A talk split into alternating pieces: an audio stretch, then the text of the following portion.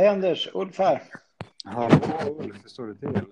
Jo, tjena. Jo, eh, det är fantastiskt. Det är så varmt. Jag har suttit på uteplatsen. Eh, Det är stek. Jag var, så jag var tvungen att gå in idag. Det var så varmt. Eh, Och jag är så fattig. Jag är, du får köpa drinkarna idag. Jag har inte råd. Jag har hämtat min Harley på service, 16 000. Åh jävlar! Ja, det var stor service. Däckbyte och bänkning. Men nu är jag lycklig. Nu kan Ja. jag fräsa fritt. Ja. Eh, Väl, väl skyddad givetvis med de eh, tillbehör man behöver. Äta, äta blodpudding och åka HD. Ja, det, det, det låter säkert. Eh, Hur är det med dig? Du, det är bara bra. Det är varmt eh, när man sitter inomhus i solen, men det blåser ganska, blåser ganska friskt här. Ja. Eh, Så solen skiner även norr om Karlstad. Ja, just nu så är jag faktiskt i Karlstad, så att det är precis som det ska vara enligt, enligt legenden. Ja. Och så har vi hittat dörrar till vårt renoverings 50-talshus på byggreturen för nästan gratis. Så jag har en, jag har en, en gabondörr i bakluckan på, eller i bakluckan på bilen. Vad schysst. Ja, Okej. Okay. Gabondörr, ja. ja. Det får du skicka bilder sen. När den är monterad och klar förstås. Du, eh, idag så pratade vi om att vi skulle, vi går vidare på branscher. Vi har snackat lite bygg.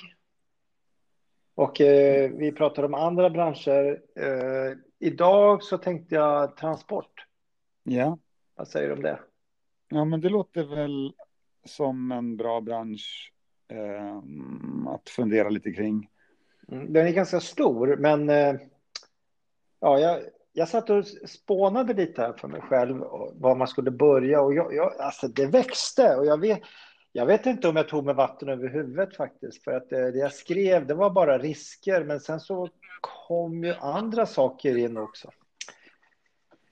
Så eh, jag, jag behöver hjälp att sovra lite här. Om vi nu skulle hjälpa åkerinäringen då, eh, eller transport är ju brett, men om vi skulle titta på åkerinäringen då, Mm. det här med eh, lättare och tyngre trafik, eh, alltså lastbilar och sånt. Mm. Chaufförsnäringen, åkerinäringen, ska vi prata om den?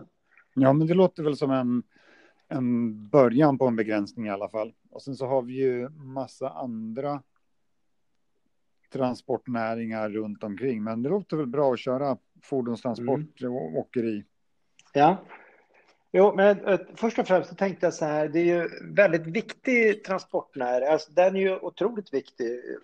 Eh, ju, antingen går det på räls eller så går det på väg eller så går det på luft eller sjö. Men eh, det här med det som går på vägarna, det är ju en näring som jag kan tänka mig är, består av väldigt många små företag Eh, Om det inte är ensamföretagare så är det små åkerier som går ihop och arbetar under större kontrakt. Men det är små ekonomier och det är, det är fragmenterat. Det är, det är mycket folk på vägarna, men det är inte samordnat. Mm. Eh, och då tänkte jag så här, de, ja, de borde inte ha ekonomier att arbeta så fokuserat med exempelvis beteendebaserad säkerhet. Utan de är ganska beroende av mm, ja, lite så här styrningar från staten då, tillsyn och sådana saker.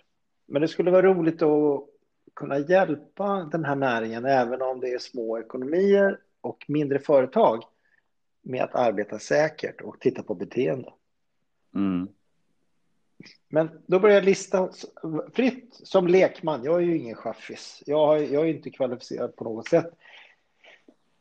Men jag tänkte på så här olika aspekter om jag skulle komma in eh, som ny i en transportnäring och jobba med, med åkerier eh, som chaufför.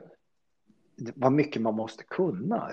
Jag, jag får en väldig respekt för de här Eh, tjejerna och killarna som kör våra tyngre fordon. De måste kunna eh, hantera eh, tung last, säkra last. De måste kunna förstå farligt gods och begränsningar och, bestämmelser kring farligt gods. Sen har vi det här med tider. Passa tider, hålla tider, även hålla pauser. Det är tunga moment det här med koppel och drag och släp.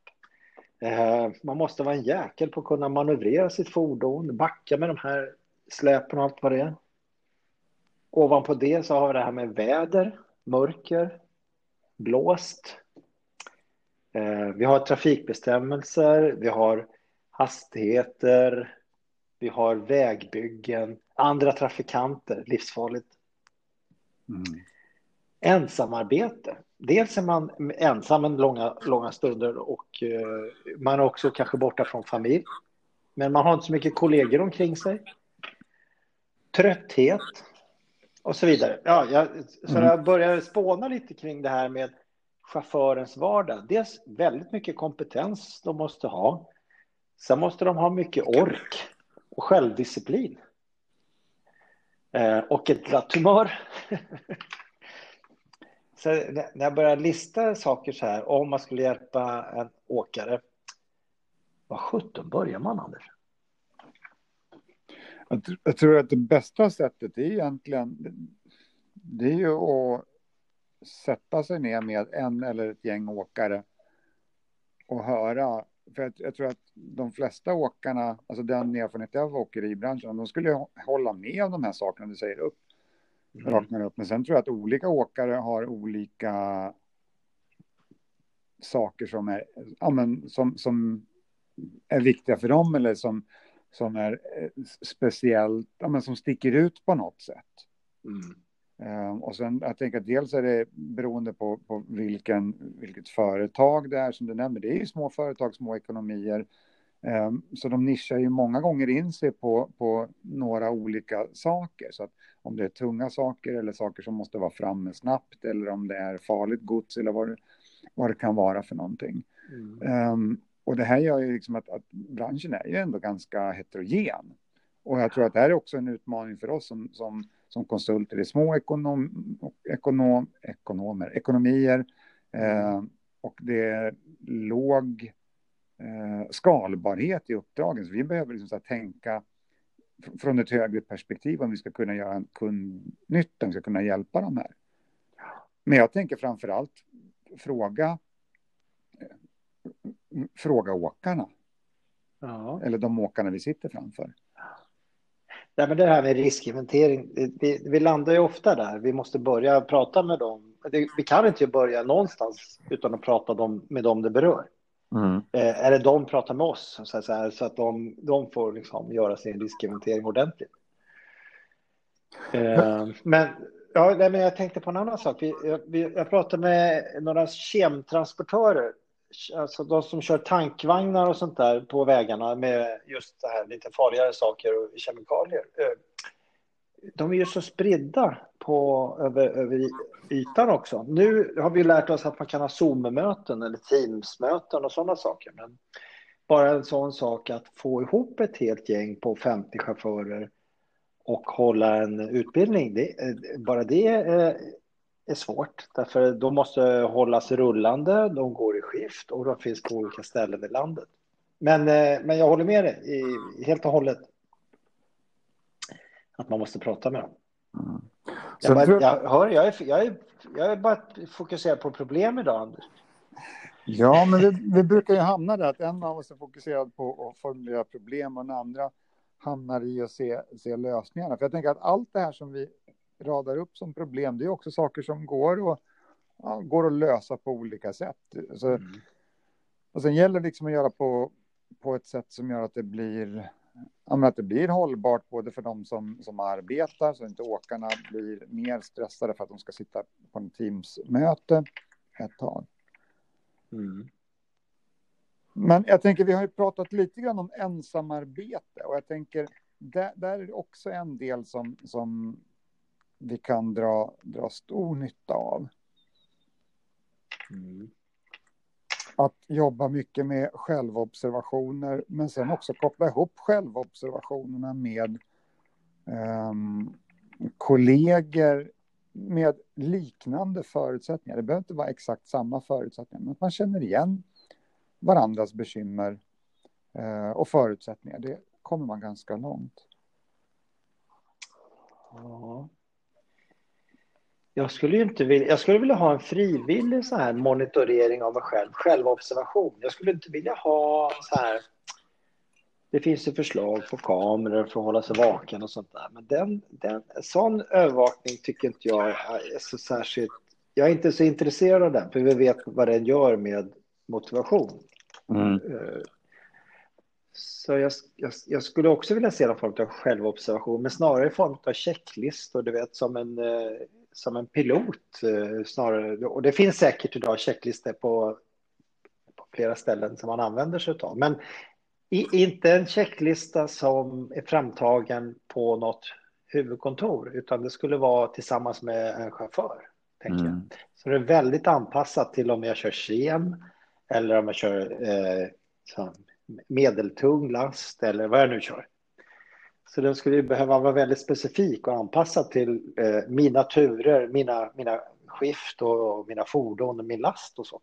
Mm. Så att eh, den inte är så här, man kan inte köra samma lista till hela folket eller hela, hela branschen. Du, du, du tar ju upp något väldigt viktigt här och det är ju dels det vi på tekniskt beteendespråk kallar för aversiv eller appetativ kontroll. Och för mm. er som inte förstår det lingot, vilket som jag tänker de flesta, aversiv kontroll, det är när man gör någonting för att slippa någonting. Alltså att, att jag, jag har en kamera för, och när jag, när jag gör rätt, då slipper jag eh, någon form av bestraffning. Det behöver inte vara en stor, det räcker liksom med att en liten lampa blinkar till och, och, och, och surrar. Men den typen av aversiv kontroll som vi kallar det för, den gör att vi, vi skärper oss, men det blir också på bekostnad av fokus, för vi skärper oss för att slippa eh, den, det som stör oss. Sen spelar det ingen roll om det är en liten lampa som blinkar rött eller liksom vi får en bot på 50 000. Det, det, det har mindre funktion, men vi, det distraherar oss helt enkelt. Och istället så talar vi om det vi på tekniskt beteendespråk kallar för appetativ kontroll. Och det är samma ord som aptit, det vill säga vi, vi gör någonting som, som som vi är hungriga på, som vi vill ha mer utav. Och, och det vi vet också i stressstudier att när människor arbetar, när ett beteende styrs under det vi kallar för appetativ kontroll, då är pulsen lägre, eh, utsöndringen av stresshormoner är mycket lägre. Vi är mer fokuserade på vad vi ska åstadkomma, det vill säga köra lastbilen säkert och mindre fokuserade på oron som blir av att det kommer någonting som inte vill ha som stör oss. Mm. Och där, där är ju... Ja, men jag fick ju någon sån här idé. Jag har ju pratat med kompisar som jobbar med djur. Jag brukar hänvisa till Eva Bertilsson. Att jag tänker, skulle man ha en liten pingla i långtradaren som man får slå på varje gång man gör rätt så tror jag det skulle ha betydligt större effekt på eh, beteende, säkert beteende, hålla hastighet eller eh, hålla avstånd eller vad det är, en, en liten lampa som blinkar rött när vi, när vi inte gör det. Mm. Mm. Eh, det finns ju, det finns ju även appar för sånt här. Man behöver ju inte ha, man behöver ju inte konstla till det. Man kan ju köra klockor eller pinglor eller som du har kört tidigare. Du har väl räknat så golfpärlor va? när du höll när du hade din hastighets, egen, egenskapade hastighetshållarprocess när du ja. var ute på vägen. Rad, egentillverkat radband, absolut. Ja, men det finns även appar som är som beteendeappar där man kan registrera att man, man, gör, man gör vissa moment som man har tänkt sig. Mm. Um, och i dagens värld så, som, så finns det ju sådana hjälpmedel. Vi har ju också en sånt när vi jobbar ett, ett alternativ till papper och penna eller, eller klockor eller vad man nu jobbar med. Mm. När du säger det så tänker jag, jag vet inte, det här är en fördom alltså, men när jag träffar människor som är chaufförer, då träffar jag kloka, erfarna människor, mycket kompetens, men också väldigt mycket humor. Eh, kanske lite krass humor också. Sådär. Eh, men det är, det är, kloka människor och de, eh, många har ganska tydliga liksom, bestämda åsikter och, det skulle vara roligt att sitta med, de människorna och jobba fram eh, liksom, deras egen metodik för att komma åt de här risk, riskbeteendena och jobba med säkra beteenden istället. Jag tror det skulle vara väldigt roligt med ett sånt ja. gäng. Det tror jag också. Um, och nu kommer jag på ytterligare en sak som, som krånglar till det i, om vi tittar på, på transportsektorn eller åkerinäringen. Och det är ju förutom att de ska åka och transportera så behöver de ju också komma i kontakt med i princip alla andra näringar som du och jag jobbar mot. Ja. Alltså de ska ju leverera det här någonstans och det, det blir på ett bygge eller det blir på, på ett lager eller det blir på en bondgård eller mm. vad det nu är för någonting. Logistikcenter. Mm. Logistikcenter och, och där, där blir det liksom att vara i kontakt med andra människor. Så man kan ju säga så här, ja men det är ett ensamarbete det är det ju, för man är ju ensam representant för det man gör, men helt plötsligt behöver vi också ha kontakt med en jädra massa andra människor och interagera med dem. Och fördelen med att vara på ett logistikcenter, då är det andra människor med varselkläder där, men det är värre när man är på en, på en riksväg någonstans i, i mörka Småland eller Norrland eller Värmland, där folk inte har varselkläder. Men de behöver man fortfarande interagera med för att de, de är i trafiken. Jag skulle vilja veta hur, hur, man kommer åt de här små företagen då. Men en tanke är väl att man skulle slå ihop, att man skulle slå ihop flera olika företag i den här frågan och vända sig till eh, åkerinäringen och jobba kanske med ja, fem företag på bredden eh, för att skapa någon form av ekonomi just. Att, att de har råd att jobba med säkerhet på det här sättet. Nu är det inte så eh, eh vansinnigt eh, dyrt. Det kostar ju inte mer att ta in konsulter det här än, än någonting annat. Men eh, det kanske vore någonting. Att eh, konkurrenter går ihop och jobbar med säkerhet. Det, det är ju ändå inte så att vi skulle kunna jag tycker inte vi ska konkurrera i säkerhet, utan där behöver alla hjälpas åt. Mm. Det hjälper ju inte att ett åkeri blir säkrare, utan alla åkerier och även, även väghållare och alla andra på vägen måste ju också bli säkrare. Mm. Så skulle man kunna göra kanske några så branschsatsningar eller, eh, eller riktade erbjudanden till lite kluster av åkeri, eller åkerier eller någonting sånt. Ja. Jag bara funderar på så praktiska saker man skulle kunna om jag nu hade ett åkeri, vad ska jag göra då? Jag vill att mina tjejer och killar kommer hem och att de ska vara rädda om grejerna, men de ska ju komma hem hela såklart. Men vad ska jag göra rent praktiskt? Du, du säger så här, ja, göra en riskinventering, snacka med, snacka med folket mm. och, och sen då? vad säger du Anders? Ja, först och främst så bygger vi bort risker. Ja. Och beroende på vilka risker som kommer upp, vilka, vilka, kan vi, vilka kan vi bygga bort? Och de vi inte mm. kan bygga bort, de får vi, de får vi bete oss bort någonstans. Ja. Och just vad, det gäller, just vad det gäller transportbranschen så blir det också tydligare om man jämför med, med de andra risk, eh, högriskbranscherna, är att här är det också en, ja, en psykologisk stress som arbetar på ett på ett helt annat plan, tänker jag, än, än, än vad det är inom tillverkning eller lager. Och den behöver vi också hantera, både genom att bygga bort i görligaste mån, men sen också titta på vad, vad ska vi göra istället? Vilka, vilka säkra beteenden har vi som, som konkurrerar ut det här? Och här är ju också en knivig, knivig del och det är ju just jag tänker på tidspassningen. För de här varorna, de ska ju komma fram, de ska komma fram säkert, men de ska också komma fram i tid. Och beroende på vad man har för kontrakt så, så ibland är det ju verkligen tiden essentiell. Vilket gör att, att om man ska jobba säkert så går det ju, så behöver vi ju kunna köpa oss mer tid och säga liksom, ja, men det här får ta så här mycket längre tid för vi ska jobba säkert eller inte alls. Och så gör man om en, en, en lastning till exempel och sen så är den klar och sen så ser man så att ja, men nu ligger jag 20 minuter, en halvtimme sent. Men jag har en teoretisk möjlighet att köra in det här. Vilket gör att då blir det egentligen bara en förskjutning av risken och då blir det lite grann som, ja men vi måste spela på någonting. Ska vi spela på att lastningen ska vara säker, men körningen ska vara lite osäkrare eller ska vi köra att lastningen ska vara osäker och körningen ska vara lite säker. Alltså det blir, det blir eh, en, en, ett risktagande som, ja, men som är svår att komma undan när, när det handlar om lönsamhet på det här sättet. För det är en sak om vi ska svetsa räls och så säger vi så här, ja men hellre att vi ställer ett pass, det kostar 200 000, än att vi har en olycka som där någon blir av med en, en fot som kostar 2,5 miljoner. Alltså, den kalkylen är ju väldigt enkel. Men, men är det så att, att, att, det blir ett litet vite på den här resan, men vi vet att de här vitena, de kommer liksom att bygga upp. Och, och, och, och då, då blir riskerna mindre synliga på något sätt, men de är fortfarande precis lika, eh, lika stora.